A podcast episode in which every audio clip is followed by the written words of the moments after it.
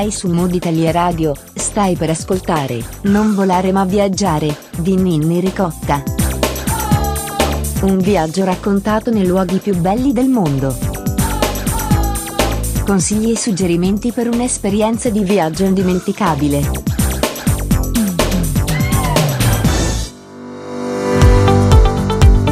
Benvenuti su Mood Italia Radio, io sono Ninni Ricotta e questo è l'appuntamento settimanale con Non volare ma viaggiare, il format che ogni settimana ti fa viaggiare e visitare virtualmente i luoghi più belli del mondo accompagnati dal racconto di una guida speciale. Per rendere questo possibile, Non volare ma viaggiare ha intrapreso la collaborazione con l'Associazione Italiana Travel Blogger, un'associazione che nasce con l'intento di valorizzare e tutelare il ruolo del travel blogger, e l'associazione è raggiungibile all'indirizzo w w w punto travel blogger italia punto i t. In questa puntata la guida speciale torna a essere Elena Bonaiti, un'amica, una travel blogger e socia dell'associazione. Con lei abbiamo visitato già il Tibet, questa volta ci spostiamo un poco. Benvenuta Elena, grazie di aver accettato nuovamente l'invito di Mood Italia Radio e di condurci in questo viaggio virtuale. Ciao Ninni, ciao a tutti e grazie a te per l'invito. Brevemente ci ricordi di dove sei e cosa fai nella vita? Sì, io sono di Lecco, quindi sul lago di Como, e nella vita faccio tutt'altro rispetto ai viaggi e lavoro in una società di consulenza direzionale. Elena, ehm, hai scelto di guidarci alla scoperta di una parte del Sudafrica. L'itinerario Corretto. È veramente impegnativo quello che traccerai. Visiteremo, faremo una visita di tre settimane. Sì, esatto. Andremo quindi in Sudafrica atterrando a Cape Town, scenderemo verso sud, quindi verso il punto più a sud non solo del Sudafrica ma tutto, di tutto il continente africano. Faremo un pezzettino della Garden Route e un parco nazionale, lo Tsitsikamma, per poi prendere un volo interno fino a Durban e, ri, e lì risaliremo mh, fino a Johannesburg, eh, passando anche dal, da quello che un tempo si chiamava Swaziland e ora si chiama Swatini, che è una delle due enclavi sudafricane. Passeremo per il Kruger e ripartiremo da Johannesburg, quindi questo è l'itinerario per sommi capi. Ricordiamo a tutti che questo itinerario comunque lo possono trovare sul tuo blog. Se vuoi ricorda l'indirizzo del blog e come sei raggiungibile sui canali social. Sì, il mio blog è MyScratchMap, lo trovate appunto su w w w punto my scratch map punto i t e anche su eh, Instagram, su Twitter e su Facebook mi trovate come Elena MyScratchMap.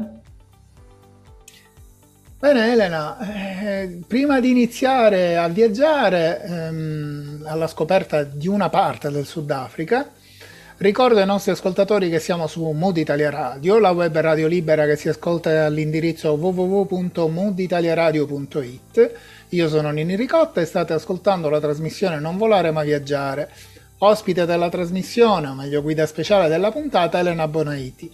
E come abbiamo già detto stiamo virtualmente per raggiungere il Sudafrica. Elena, iniziamo questo viaggio. Partiamo, do giusto due note tecniche che quando ci si mette ad organizzare un viaggio in Sudafrica eh, sono cose che comunque vengono in mente. La prima è il fuso orario, eh, nonostante le ore di volo siano tante, sono circa quattordici ore di volo con scalo che di solito viene fatto ad Addis Abeba ehm, in Etiopia, eh, il Sudafrica è avanti rispetto all'Italia soltanto di un'ora, quindi non c'è eh, timore di soffrire dal jet lag. Per quanto riguarda poi eh, visti e vaccinazioni per i cittadini italiani, il visto non è necessario e non sono nemmeno previste delle vaccinazioni particolari, quindi su questo andiamo tranquilli. C'è soltanto un po' l'incognita della, della malaria, nel senso che ehm, parte della, della zona sudafricana è, è zona malarica, eh, la malaria risulta in particolare circoscritta alla zona orientale del Sudafrica, quindi la zona del Kruger per, intre, per intenderci. Ehm, decidere però di sottoporsi alla profilassi antimalarica è una scelta personale, dipende anche dal periodo in cui viene fatto il viaggio in Sudafrica, perché per esempio se partiamo durante le nostre vacanze estive, quindi ad agosto nel, in, in Sudafrica, che siamo nell'emisfero australe, le stagioni sono ribaltate, quindi è inverno, quindi è difficile che ci siano le zanzare in quel periodo, quindi sono un po' di valutazioni personali da fare. In ogni caso i farmaci antimalarici si prendono semplicemente per via orale, quindi è tutto molto semplice, nessun problema. Ricordiamo che in questo momento è un po' più difficile andare in no, Africa. In questo momento, esatto. Visto che c'è questa variante Covid. Questa la variante Omicron, Omicron. In Africa, esatto. Quindi, diciamo, noi programmiamo, stiamo viaggiando virtualmente con te, programmiamo e ci auguriamo che a breve potremo ritornare a viaggiare non più virtualmente, o meglio, con noi sempre virtualmente, però poterci recare nei, nei posti che tu ci suggerisci e che tutti gli amici eh, blogger, travel blogger ci hanno suggerito. Prego. L'ultima informazione pratica che vi lascio è quella che riguarda il noleggio auto. Il Sudafrica è una meta davvero ideale per on the road perché eh, si presta tantissimo. Eh, l'unica cosa da mh, tenere a mente è che la guida è al contrario rispetto alla nostra, visto il retaggio un po' del colonialismo britannico ovviamente. Eh, comunque ci si abitua in fretta.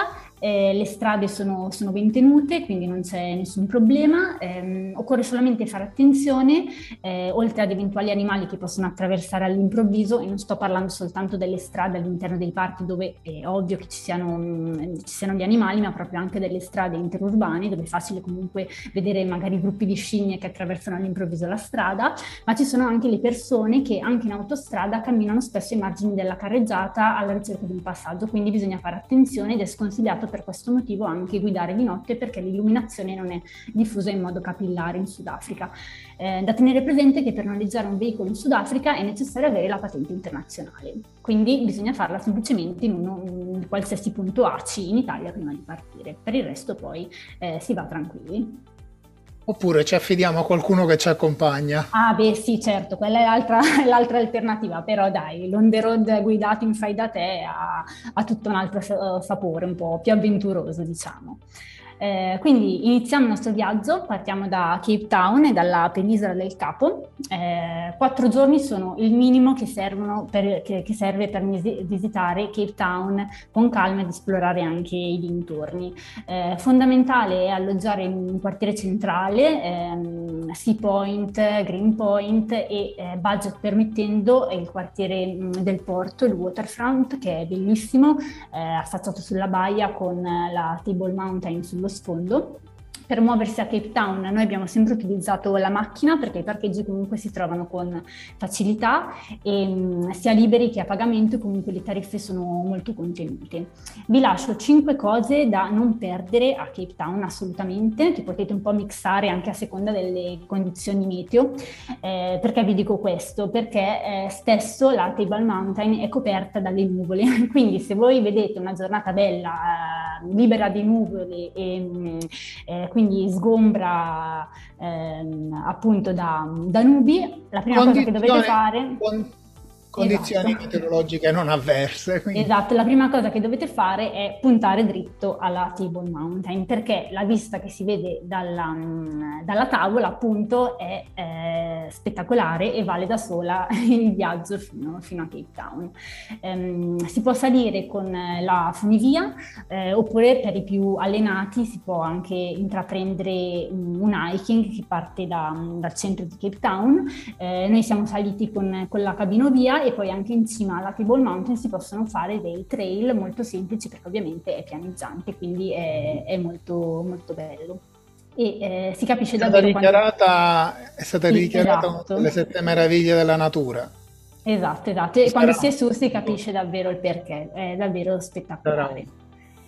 L'altra cosa da fare se c'è bel tempo è eh, visitare Robben Island, che è l'isola al largo della m, baia di Cape Town, dove Mandela è stato incarcerato per ventisette anni, che è stata tra l'altro dichiarata patrimonio UNESCO nel millenovecentonovantanove. Ehm, tenete conto che in caso di cattive condizioni meteo le barche per raggiungere Robben Island non partono e quindi eh, bisogna essere pronti ad un piano B. Anche noi purtroppo abbiamo prenotato il biglietto ma non c'è stato verso perché quel giorno c'era forte vento, quindi eh, non siamo riusciti a visitare Robben Island. Vabbè, ci siamo lasciati un, un buon motivo per tornare a Cape Town. Quindi prepariamoci un piano B, eh, una buona alternativa potrebbe essere fare una passeggiata sulla spiaggia di Camps Bay, che è una spiaggia bianca bellissima che è incorniciata dalla catena dei dodici Apostoli, eh, quindi non, i dodici Apostoli non ci sono solo in Australia ma ci sono anche, anche in Sudafrica, oppure eh, si possono visitare i Kirstenbosch National Botanical Garden, che sono questi giardini botanici bellissimi dove è possibile ammirare le specie eh, floreali endemiche del Del, del Sudafrica, che sorgono proprio a ridosso del um, Parco Nazionale della Table Mountain. Eh, un'altra cosa da vedere assolutamente a Cape Town è il quartiere mm, musulmano, eh, l'ex quartiere malese di Bo-Kaap, che probabilmente tutti avete in mente con quelle casette colorate, la strada in salita. È il più fotografato della città. Esatto, quindi non si può non, non andare a vedere. Eh, poi se siete appassionati di fotografia, gli spunti fotografici si, si sprecano lì ovviamente. E ehm, un'altra cosa da fare a Cape Town è ehm, vederla dall'alto di eh, Signal Hill, che è um, una collina bellissima a ridosso di un altro, ehm, un'altra cima iconica di Cape Town, che è Lion's Head. Questa montagna a forma proprio di testa di leone, ehm, un luogo molto famoso anche tra gli abitanti di Cape Town stesso, stessi, che vanno spesso lì a godersi proprio il tramonto su, sulla città. Quindi queste sono Ed le cose da una cosa, una cosa che mi ha stupito, però mi ha lasciato un po' perplesso, è vedere sulla, sulla spiaggia di Boulders Beach eh, vedere tutti questi pinguini, pinguini sudafricani, africani anzi. È una cosa, non mi aspettavo di trovarne così tanti, ho guardato dei video, ho guardato delle foto, e veramente ce ne sono tantissimi. Sì, la spiaggia di Boulders Beach è eh, diciamo una tappa fondamentale da non perdere quando si visita la penisola del Capo, no? Quindi una giornata intera è da dedicare appunto alla penisola del Capo, e una tappa irrinunciabile è la spiaggia di Boulders Beach, dove c'è appunto questa colonia di pinguini, è una, una riserva naturale, quindi si accede dietro al pagamento di un ticket e si cammina su queste passerelle mh, sulla spiaggia e eh, immersi un po' anche nella vegetazione, dove Si, si vedono ad esempio pinguini piccolissimi che sono appena magari nati, quindi si vedono le uova eh, che vengono deposte, e poi sulla spiaggia si vedono questi pinguini che si buttano eh, nell'oceano e poi eh, escono e prendono il sole sulle rocce. Sono veramente, sono veramente tantissimi. Eh, un'altra cosa ovviamente poi da non perdere eh, alla penisola del Capo è il famoso eh, Capo di Buona Speranza, l'iconico eh, punto ehm, che viene sognato da tutti i viaggiatori. Eh, si può fare una, un trail che parte da Cape Point, eh, dove si trova un altro, dove si trova un faro, ehm, si arriva al Capo di Buona Speranza in circa un'oretta di, di cammino. Eh, molti ci arrivano anche in macchina, eh, noi abbiamo preferito fare proprio il trail perché appunto un luogo leggendario di quel tipo merita anche un po' di fatica, no? per, per essere raggiunto e conquistarselo. C'è una cosa da dire, è che molti pensano che il Capo di Buona Speranza sia il punto più a sud del Sudafrica. In realtà non è il punto più a sud, ma è il punto più a sud-ovest. Ehm, nel nostro itinerario noi abbiamo proprio deciso di eh, arrivare invece nel punto, in quello che è il punto geografico più a sud, che è Cape Agulhas, quindi eh, la Lasciata Cape Town e la penisola del Capo, il nostro itinerario prosegue proprio verso sud, facendo tappa prima ad Hermanus, che è una cittadina famosa soprattutto per ehm, la, il, il privilegio che ha nell'osservare, nel poter osservare le balene. Infatti qua vengono organizzate non solo delle vere e proprie uscite in, in barca, eh, in pieno oceano, per eh, vedere le balene da vicino, ma semplicemente passeggiando ehm, proprio lungo, lungo la baia, lungo la spiaggia, è possibile proprio vedere eh, abbastanza ravvicinati eh, le balene fuori, uscire dall'acqua e fare magari anche delle evoluzioni. Eh, tanto che c'è e anche, anche altri cetacei, sì. sì sì sì, anche delfini, sì sì sì certo, eh, ma ad Hermanus c'è la particolarità che c'è questo personaggio dotato di, di cappello, eh, divisa e anche una specie di corno, che viene suonato quando appunto eh, vede eh, le balene uscire dal, dall'acqua, no? Lo fa eh, non soltanto a beneficio dei turisti ma proprio anche a beneficio degli abitanti, quindi lo, lo fa proprio come eh, segno di richiamo, di avvistamento. e aiuta un po' anche a dirigere lo sguardo. Si affaccia sulla baia di Walker, se non erro. Eh, non mi ricordo esattamente il nome della baia, però potrebbe essere. Va bene. Potrebbe, potrebbe essere. Beneficio di inventario. E vabbè, poi Hermanus è una cittadina molto carina, piena di localini, eh, di ristorantini affacciati sul mare, dove vale la pena anche fermarsi per, per fare tappa, tappa pranzo prima di, prosegue, di proseguire appunto verso Cape Agulhas, che è il punto più a sud del, del Sudafrica e del continente africano. E mh, qui c'è un parco nazionale che è il Cape Agulhas National Park, eh, c'è un faro e c'è un monumento simbolico che viene chiamato Meeting of the Oceans, quindi dove Oceano Indiano e Oceano Atlantico simbolicamente si incontrano, e quindi è molto evocativo. Eh, se potete, eh, io vi consiglio di, por- di pernottare in uno degli chalet del Cape Agulhas eh, Rest Camp. Eh, sono, questi, sono dei piccoli chalet tutti in legno, eh, molto carini, attrezzati anche con um, un'area cucina se si vuole mangiare direttamente lì senza uscire dal parco, dove comunque i posti mh, dove appoggiarsi per mangiare sono pochi, sono limitati, ma um, essendo veramente alla fine del mondo, quando eh, scende la notte la luminosità è praticamente inesistente e si ha la possibilità di vedere un cielo stellato che è eh, da brividi. Se io ci ripenso, dopo quattro anni che siamo stati in, in Sudafrica ho ancora la pelle d'oca, perché un cielo così davvero non l'ho mai visto in, eh, finora in altre parti del mondo, veramente, veramente spettacolare.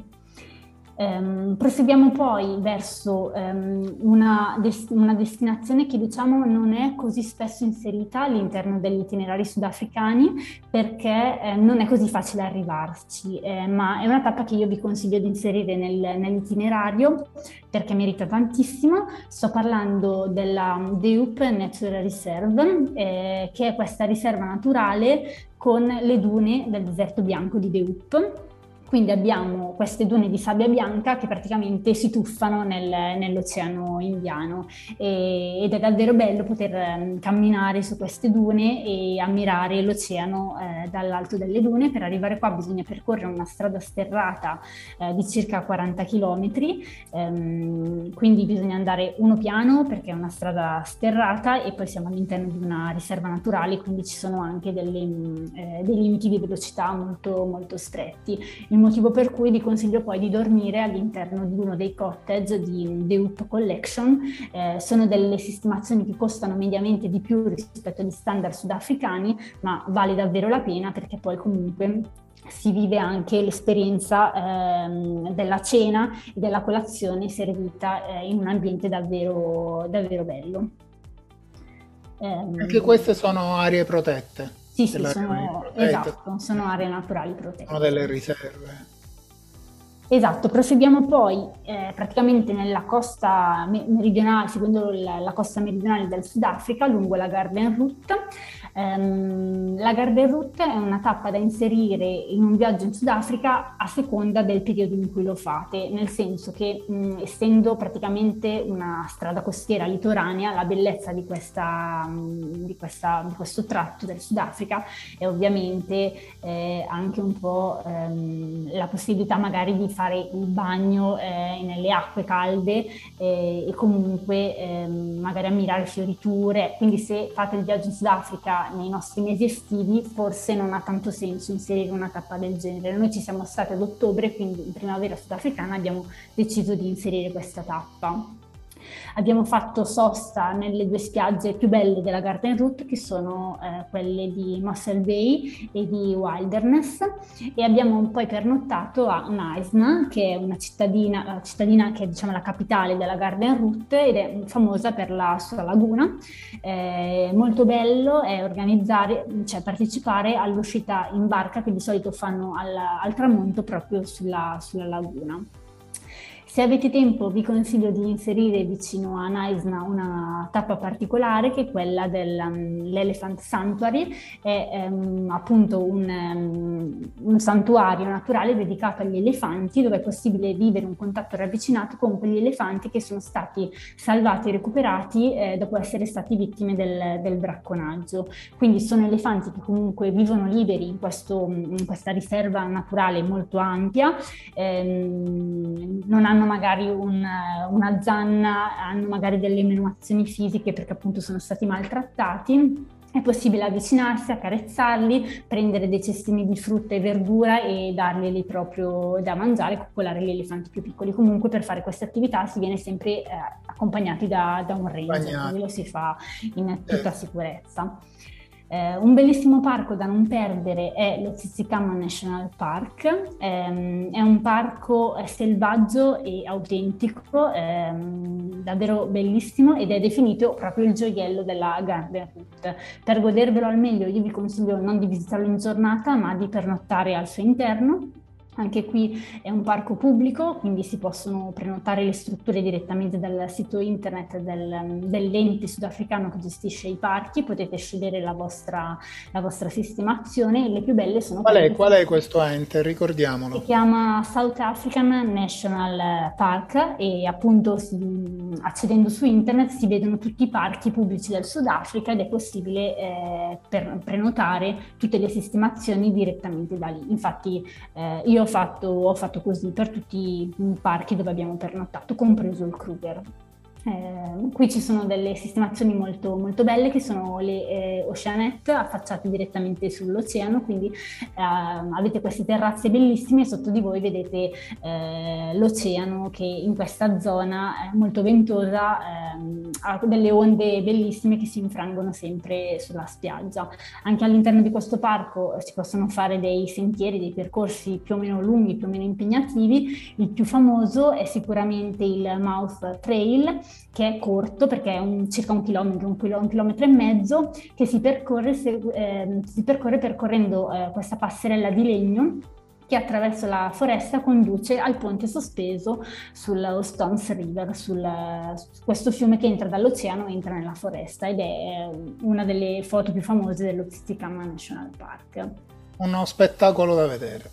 Esatto, diciamo che con lo Tsitsikamma National Park chiudiamo la prima parte del nostro, del nostro itinerario eh, in Sudafrica. A questo punto, essendo il Sudafrica un paese davvero, davvero immenso, eh, si prende un volo interno, un volo interno eh, che da Port Elizabeth ci porta mh, alla cittadina di Durban, che però noi non abbiamo visitato, ma da lì ci siamo mossi poi verso ehm, l'estuario di Saint Lucia e ehm, abbiamo pernottato eh, nella cittadina di Saint Lucia, che è una cittadina molto, molto graziosa, molto, molto carina. Una cosa, volevo ricordare che per visitare tutti i parchi, la possibilità di vedere tutti i parchi, esiste, oltre a pagare il biglietto, il costo del biglietto per ogni parco, c'è la possibilità anche di acquistare la wild card. Esatto, perché appunto in un viaggio così lungo conviene. Con questa wild card si paga in moneta, in moneta sudafricana, che è il rand, è un rand che è pari quasi a zero virgola zero cinquanta euro, quindi stiamo parlando di centesimi. È una wildcard per, per una persona, costa circa settecentocinquantacinque rand, quindi facendo una moltiplicazione così veloce veloce stiamo parlando di trentotto euro, quaranta euro. No, no, assolutamente conviene fare, se si ha l'intenzione eh, di visitare più di un parco gestito appunto dal, dall'ente dei parchi sudafricano, conviene assolutamente fare la wild card. Tra l'altro segnalo anche che esiste la wild card di coppia, che è quella che abbiamo fatto noi, e anche e quella assolutamente family. Conviene. Esatto, e anche quella family. Anche quella family. Assolutamente, sì, sì, sì. Dove ci possono essere fino a sette persone, ma massimo due adulti, quindi una famiglia numerosa conviene. Anche perché in questo caso sia, eh, sia per quanto riguarda quello a due, che tu parlavi di eh, due posti, praticamente ti dà due, due ingressi, eh, anche questo hanno costi sui settanta-cento euro. Sì, sì, quindi assolutamente abbordabili e più, più convenienti che, piuttosto che prendere le entrate, sì. le entrate singole. E hai, e hai il diritto ad entrare... se non erro sono sei o sette parchi. Che sì, poi... sì, compreso il Kruger soprattutto, che è, uno, che è okay. il parco più costoso ovviamente. Sì, sì, io sto parlando dei prezzi per vedere tutti i parchi. Sì, sì. Quindi... Scusami l'interruzione, andiamo avanti. No, ci mancherebbe, appunto, quindi ripartiamo da Saint Lucia, eh, che è appunto una cittadina molto carina ed è famosa perché qui eh, praticamente è possibile incontrare, camminando semplicemente per strada, gli ippopotami, perché qua c'è questo estuario eh, del fiume e gli ippopotami escono fuori.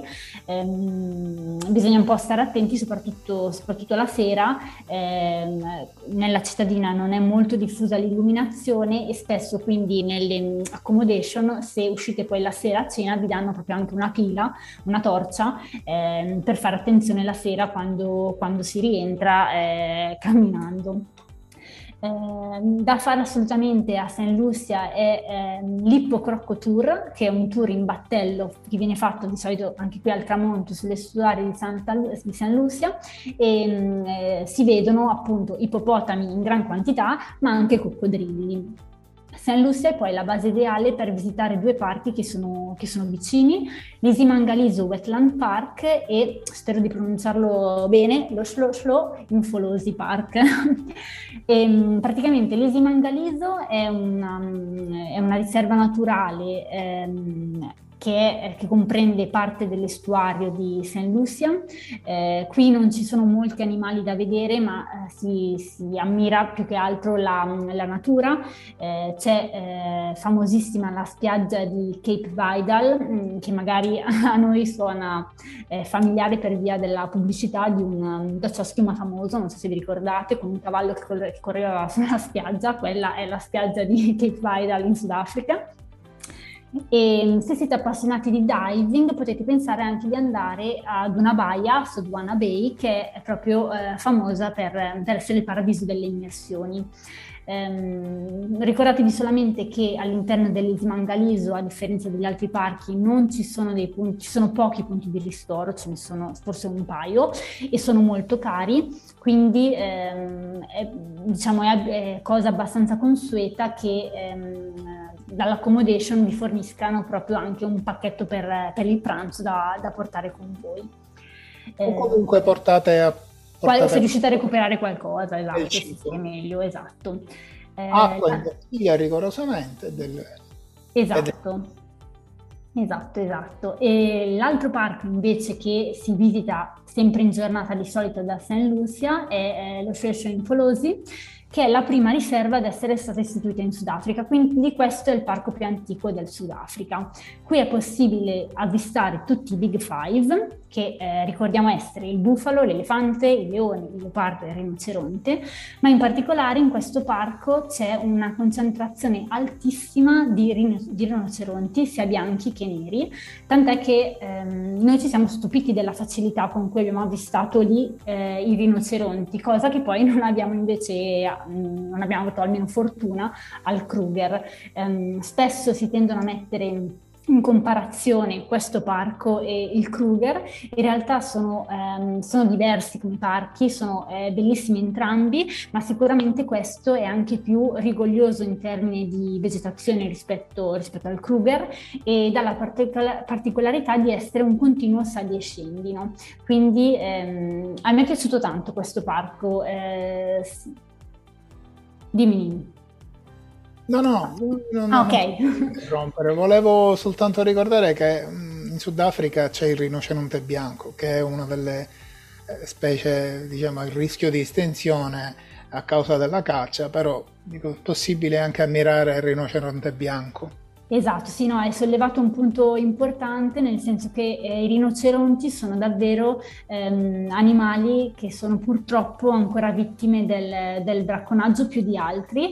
Ehm, quello che mh, magari noterete in Sudafrica è che nei vari parchi ci sono ehm, le cosiddette bacheche di avvistamento, delle bacheche dove ehm, ci sono proprio delle puntine eh, che vengono messe anche dai, dai visitatori piuttosto che dai ranger, che aiutano di solito a... Mh, a cercare gli animali all'interno del parco, no? Quindi vedrete le puntine per gli elefanti, per i leoni, per i leopardi, che vi aiuteranno anche a capire magari quali zone esplorare e capire mh, come seguire eh, di più gli animali, ma queste puntine non ci sono appunto per i rinoceronti, e questo viene fatto proprio per non favorire ehm, la caccia di bracconaggio, che purtroppo è una piaga che in Sudafrica c'è ancora soprattutto perché il corno di rinoceronte è considerato uno status symbol eh, e gli vengono attribuite delle proprietà afrodisiache che alimentano questa caccia illegale. Sembra pazzesco che stiamo a parlare ancora di queste cose nel duemilaventuno, sembra, ma purtroppo è così. Esatto. Non sembra pazzesco, purtroppo è pazzesco che ancora oggi ci sia,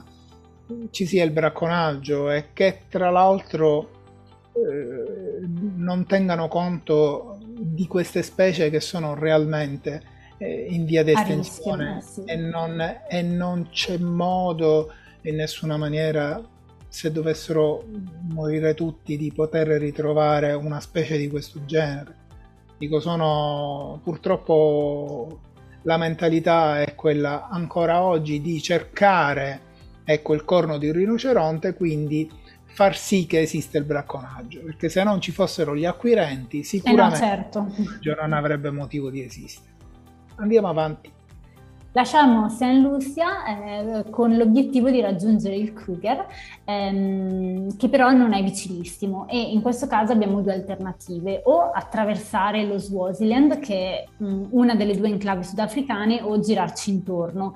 Eh, il problema è che girandoci intorno ci metteremo davvero di più, quindi il, il consiglio che vi do è di attraversare lo Swaziland, però magari anche di pernottare una, una notte in questo piccolo regno, che adesso ha cambiato nome da, po- da poco, da un anno credo. Non si chiama più Swaziland, ma si chiama Swatini, e appunto costituisce insieme all'Esoto, ehm, un, che è l'altra enclave sudafricana, eh, appunto eh, è completamente inglobata in territorio sudafricano.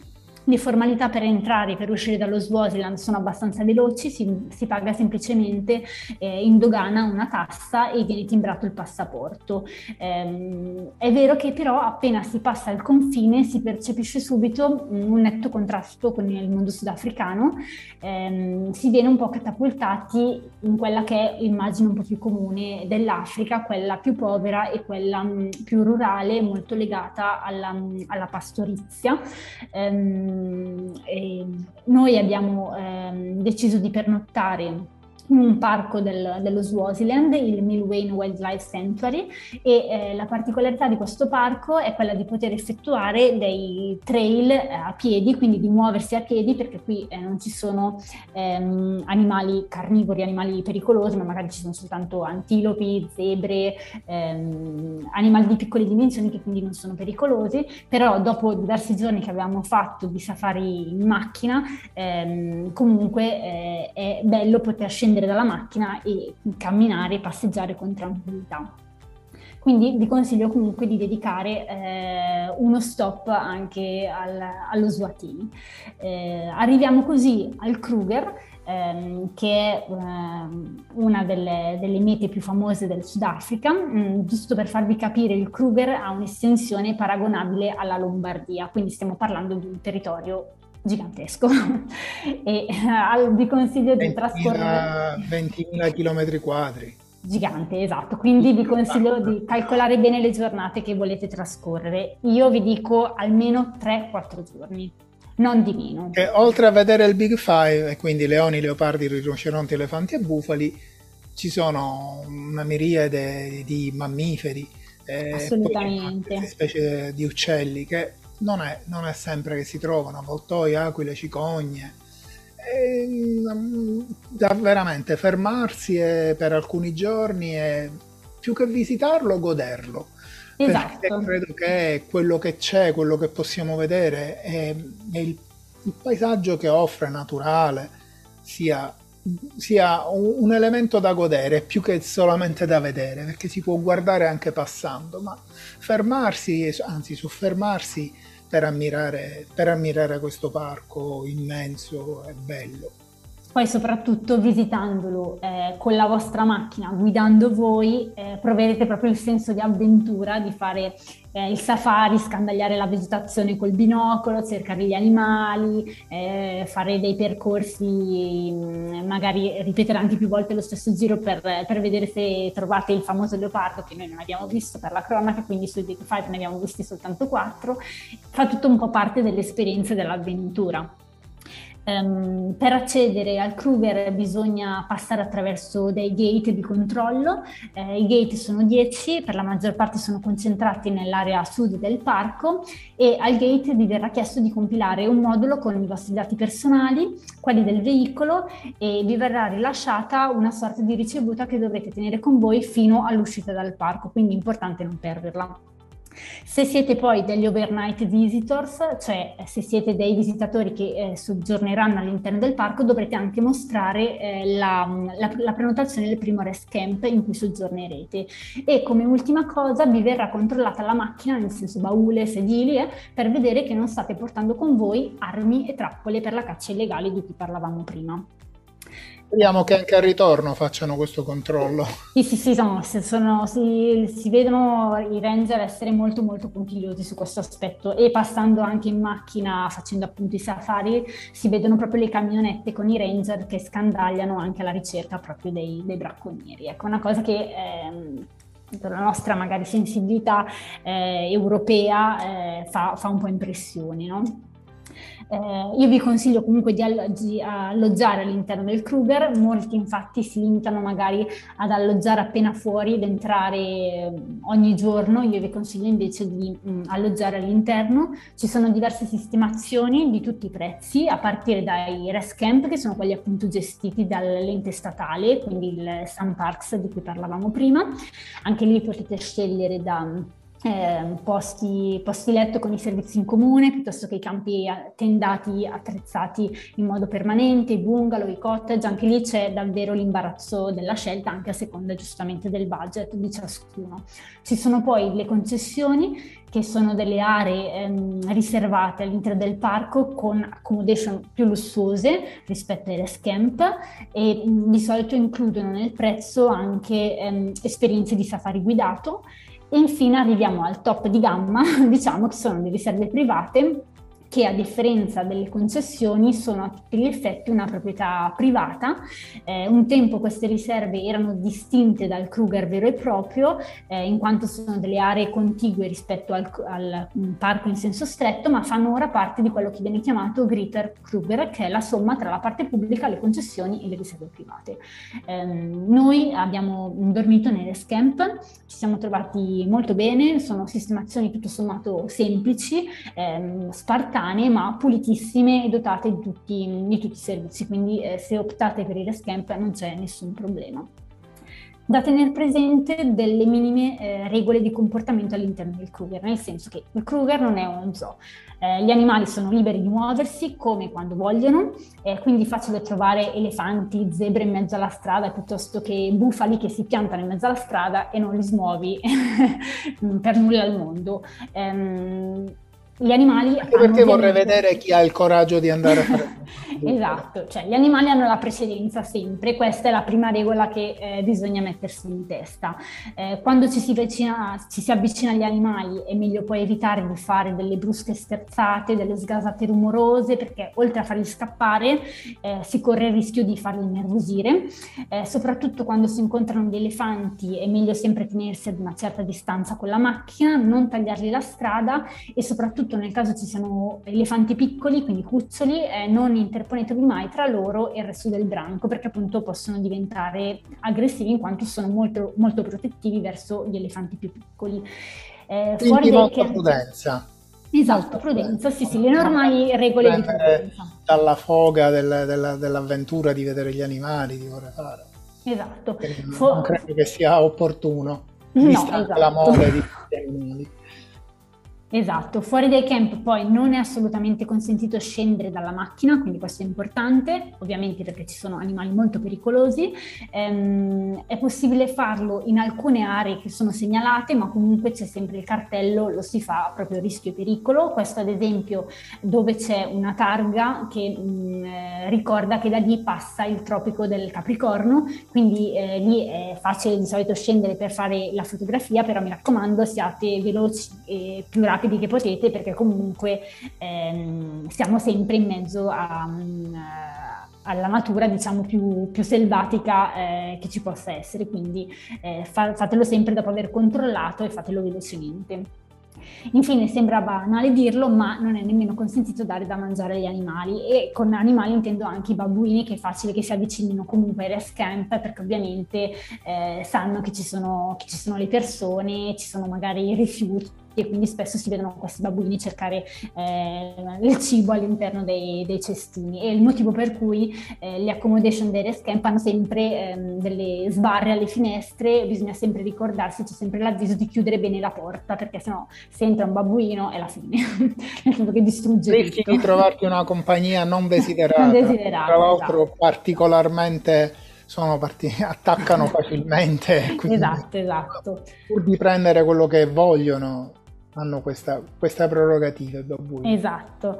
Eh, poi se avete il dubbio se fare eh, safari fai da te o tour guidati, eh, vi dico, il Kruger è fattibilissimo in fai da te, le strade sia asfaltate che non sono ben segnalate, quelle percorribili soltanto con i mezzi quattro per quattro sono ben evidenziate. Eh, io vi consiglio di recuperare, appena entrate nel Kruger, al primo shop che vedete, ehm, una copia della guida illustrata del parco, che è utilissima perché ha proprio ehm, divisa per sezioni del parco, che sono super dettagliate, con itinerari suggeriti per ottimizzare gli avvistamenti degli animali.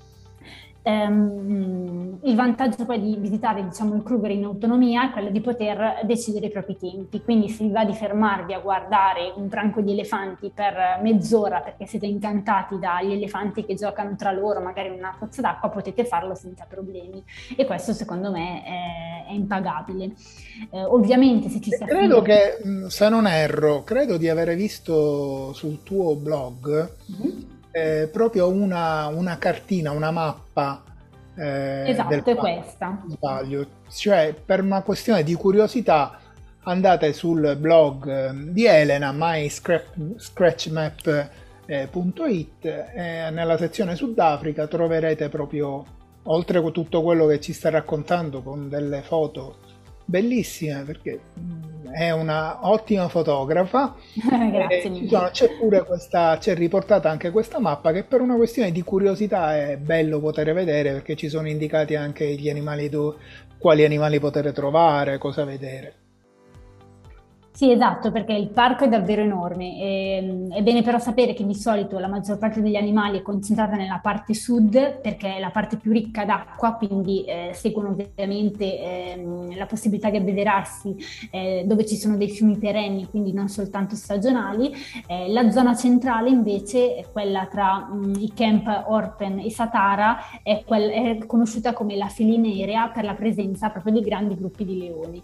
Eh, oltre però a fare il fare in fai da te, io vi consiglio di partecipare almeno una volta ad un tour guidato con, con i ranger, perché ovviamente eh, partecipare a un game drive mh, vi offre la possibilità di essere guidati da persone che fanno quelli, quello di lavoro, quindi conoscono davvero il Kruger a menadito, sono in grado di leggere le tracce degli animali, risalire lo spostamenti, e quindi portarvi magari anche in, in zone eh, dove voi con la vostra macchina non, non arrivereste. Noi ad esempio abbiamo partecipato ad un game drive all'alba, quindi eh, con questo pulmino eh, guidato dal da ranger, eh, tra l'altro armato, perché comunque loro viaggiano armati anche per una questione di sicurezza in caso di attacco di qualche animale, perché sono eh, pulmini aperti.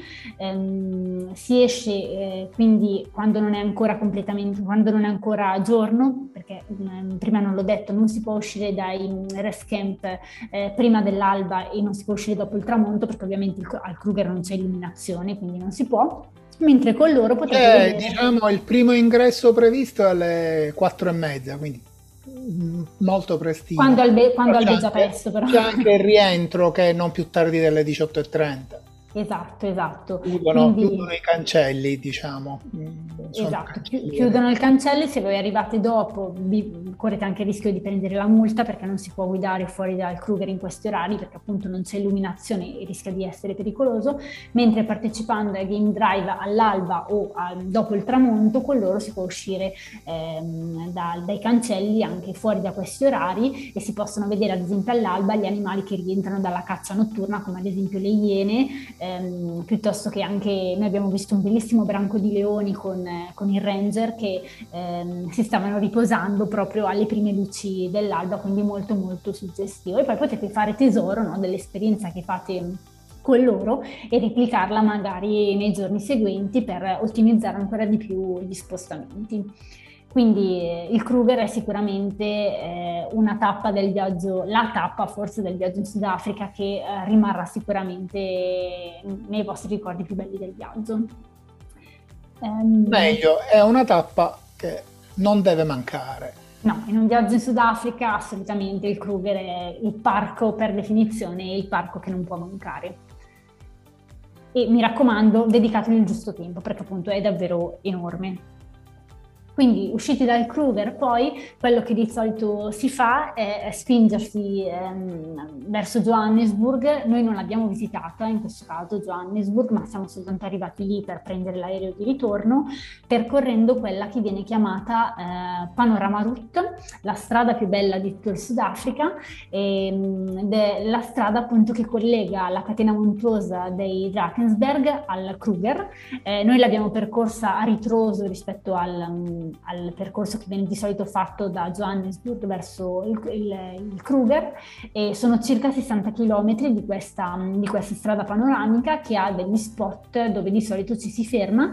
Sicuramente se avete poco tempo lo spot da non perdere è quello del Blide River Canyon, eh, il terzo canyon più grande al mondo dopo il Grand Canyon in Colorado e il Fish River Canyon in Namibia, e ehm, da questo punto panoramico si ha proprio un bel colpo d'occhio sul, sul veld sudafricano con il, con il fiume Blyde che ser, serpeggia ehm, nella valle sottostante. È davvero il, un punto di osservazione privilegiato.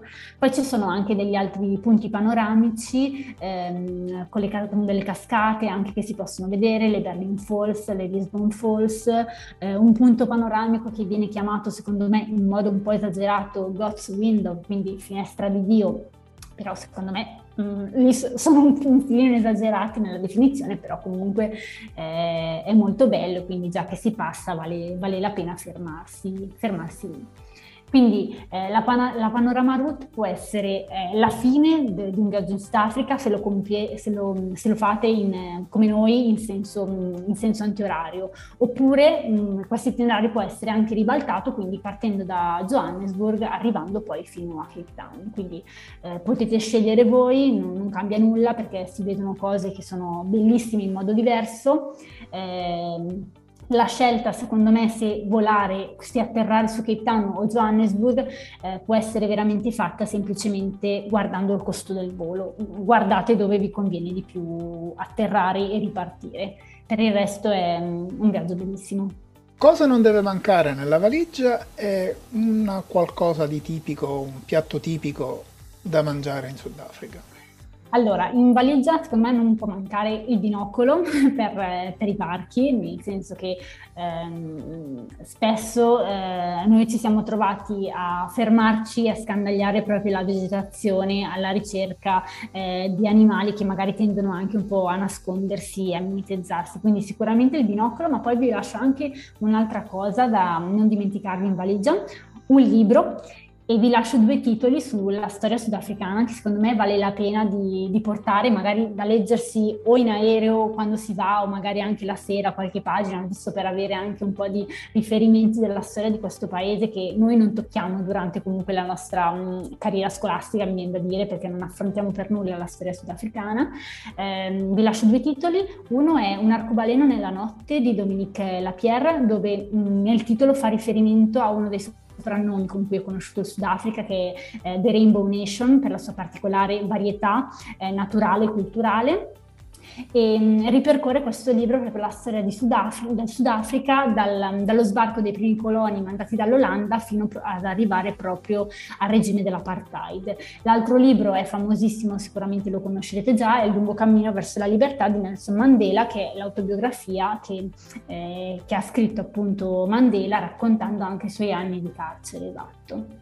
Invece per quanto riguarda il cibo che mi chiedevi, Ninni, in realtà in Sudafrica si mangia, si mangia bene, eh, ha un'influenza eh, per quanto riguarda il cibo che viene praticamente da, da ovunque, eh, si mangia sia carne che pesce, eh, perché ovviamente nella parte di Cape Town e nella Garden Route si tende a mangiare di più magari ehm, una, cuc- una cucina a base di mare, forte appunto ancora l'influenza anche portoghese dei primi esploratori, ci sono molte continu- contaminazioni, ehm, ma poi c'è anche ehm, ovviamente si mangia della carne particolare che è quella appunto legata alla, alla, alla, alla, alle specie animali presenti presente in Sudafrica, quindi magari si, si mangiano gli hamburger di, di antilope o di springbok, che sono eh, gli animali tipici sudafricani. Noi l'abbiamo provata, è una carne eh, un po' più selvatica, un po' più particolare, buono, però davvero c'è l'imbarazzo della scelta. Sapori forti. Sì, sì, sì, però si mangia, si mangia bene in Sudafrica. Siamo arrivati alla fine del nostro viaggio virtuale. Prima di salutarci, per favore ricorda l'indirizzo del tuo blog e come ti trovano sui social. Sì, allora l'indirizzo del mio blog è w w w punto my scratch map punto i t e sui social mi trovate su Instagram, su Twitter, su Facebook come Elena MyScratchMap. Ringrazio Elena Bonaiti per averci guidato alla scoperta di una parte del Sudafrica e spero di risentirci presto per un altro racconto di viaggio. Grazie Ninni e grazie a voi. Vi ricordo che sono Ninni Ricotta, il programma che ascoltate è Non volare ma viaggiare, l'ho realizzato in collaborazione con l'Associazione Italiana Travel Blogger, eh, visitate il loro sito travel blogger italia punto i t per scoprire le attività o se sei un travel blogger per iscriverti all'associazione.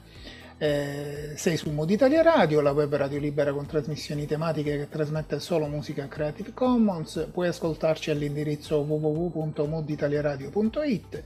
Potete seguirci anche sui canali social Facebook ed Instagram di Mood Italia Radio e potete riascoltare le puntate sempre sul canale di Mood Italia Radio di Spotify eh, oppure sul canale sempre di Spotify di Non volare ma viaggiare. Eh, buona continuazione, restate all'ascolto e appuntamento alla prossima puntata con una nuova esperienza di viaggio. Segui il tuo mood, segui Mood Italia Radio.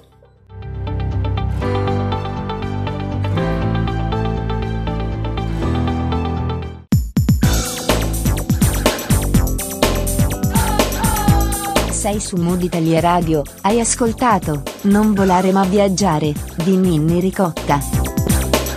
Un viaggio raccontato nei luoghi più belli del mondo. Consigli e suggerimenti per un'esperienza di viaggio indimenticabile. Appuntamento alla prossima puntata con una nuova destinazione.